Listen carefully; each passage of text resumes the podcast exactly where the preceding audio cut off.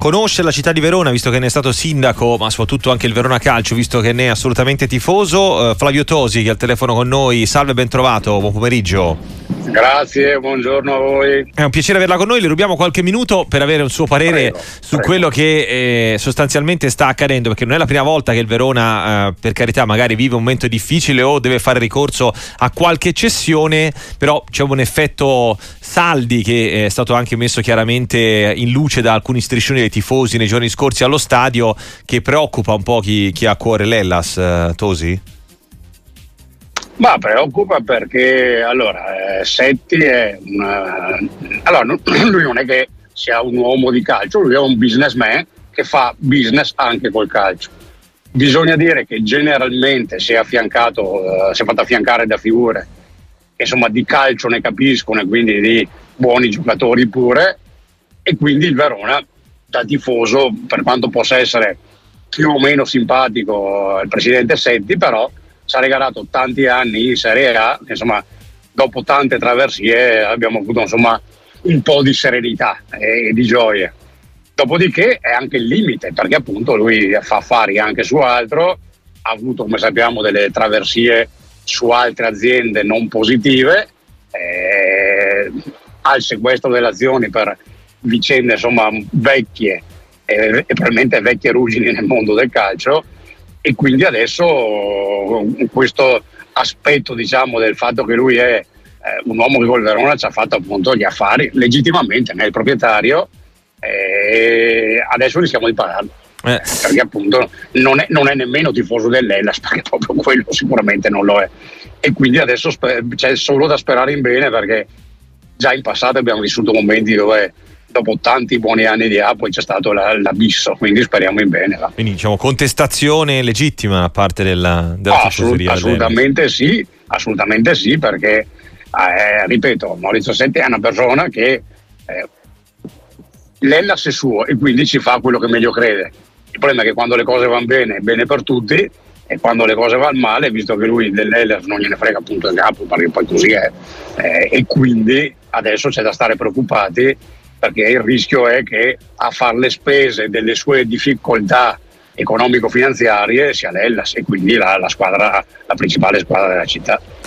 Anche perché in questo momento, oltretutto, la, l'aspetto ovviamente che non si può trascurare è che il Verona eh, matematicamente almeno sarebbe salvo per la classifica attuale, per quello che sta riuscendo comunque a fare in campo, eppure con il rimpianto di tutti quei rigori sbagliati, Tosi. Eh, abbiamo buttato via un sacco di punti e quello, vabbè, nel mondo del calcio ci sta, come se tu, si dice sempre la palla rotonda e quant'altro.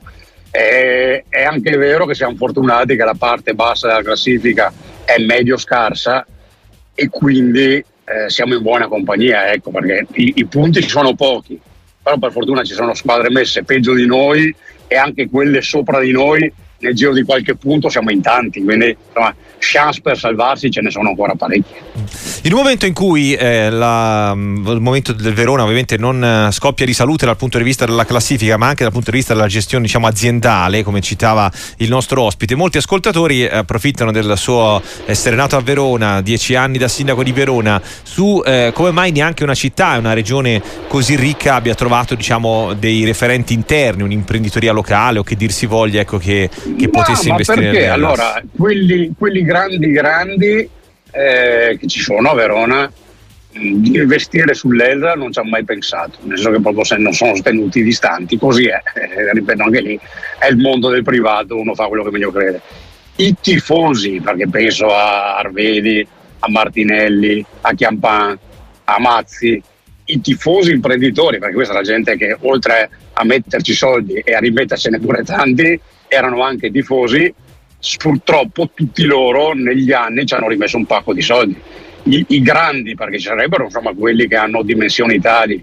da poter sopportare e supportare tranquillamente il Verona, ahimè, eh, cioè, non, non, hanno mai pensato di, di, di, di investire lì perché insomma Verona qualche impresa che, che fattura qualche miliardo c'è. Eh no, infatti era uno dei dubbi appunto che arrivavano anche dai nostri eh, ascoltatori al 366 684 122 approfittando eh, della sua esperienza in un momento in cui appunto alla Verona squadra si può imputare davvero poco, men che meno al suo allenatore Tosi che idea si è fatto?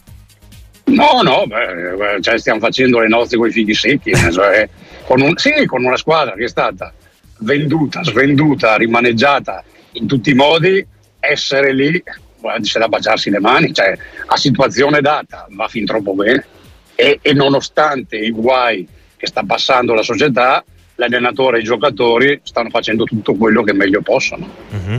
No, certo, sicuramente dal punto di vista della, dell'impegno e dell'applicazione, soprattutto in campo davvero encomiabile, ecco il rendimento eh, del Verona, di Baroni e dei suoi giocatori. Eh, un'ultima riflessione la chiedo proprio su eh, quello che oggi è eh, sistema calcio, se vogliamo, in Italia, che ciclicamente abbiamo visto fa fatica eh, a mettersi in moto anche in presenza di un grande appuntamento come quello che comunque sarà, seppure un po' eh, indirizzato, se vogliamo, dell'europeo che ci attende tra molti anni e che spesso fa rima con la problematica degli stadi. Ciclicamente ogni città si sveglia con la discussione con il proprio sindaco eh, sulla questione dell'impianto. Dal suo punto di vista, cioè da chi sta di solito dall'altra parte della barricata, è davvero tutto questo grande mostro, chiamiamolo così, della burocrazia o c'è dell'altro quando si deve mettere in moto la macchina che, che mette mano a un restyling di un impianto? Ma allora, lì bisogna avere le idee chiare, eh, interloquire col privato perché comunque eh, se, se, insomma, se trovi un imprenditore privato e fai un'operazione dove una parte necessariamente deve essere commerciale, cioè se, se tu pensi di mettere mano solo allo stadio come impianto sportivo e basta, spendi valangate di milioni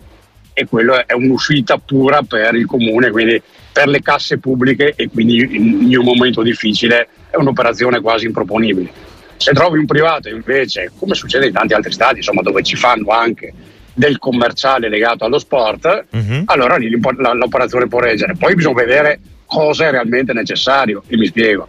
se eh, in una grande competizione internazionale gli stadi coinvolti in Italia sono una decina, allora Verona può essere della partita, perché insomma su 10-12 grandi stadi Verona dentro ci sta se gli stadi coinvolti sono 5, e allora è inutile farsi illusioni di entrare nel novero dei 5, perché lì non c'entrerai mai, perché hai Torino, hai Milano, hai Roma, hai Napoli, hai Palermo, hai Firenze, hai voglia di quanti ne hai davanti, quindi se 5 sono, noi siamo fuori. Quando ci sono competizioni dove ne prendono in considerazione 10-12 allora possiamo essere della partita. 5 saranno sicuramente che gli altri 5 appunto vanno alla Turchia appunto, quindi, diciamo, appunto quello sto dicendo. Sì, sì, e quindi saremo fuori e quindi saremo fuori. Comunque possiamo fare anche lo stadio più bello del mondo ma siamo fuori. È stato un piacere averla con noi. Grazie davvero a Flavio Tosi deputato di Forza Italia. A presto. Piacere mio buona giornata a voi e grazie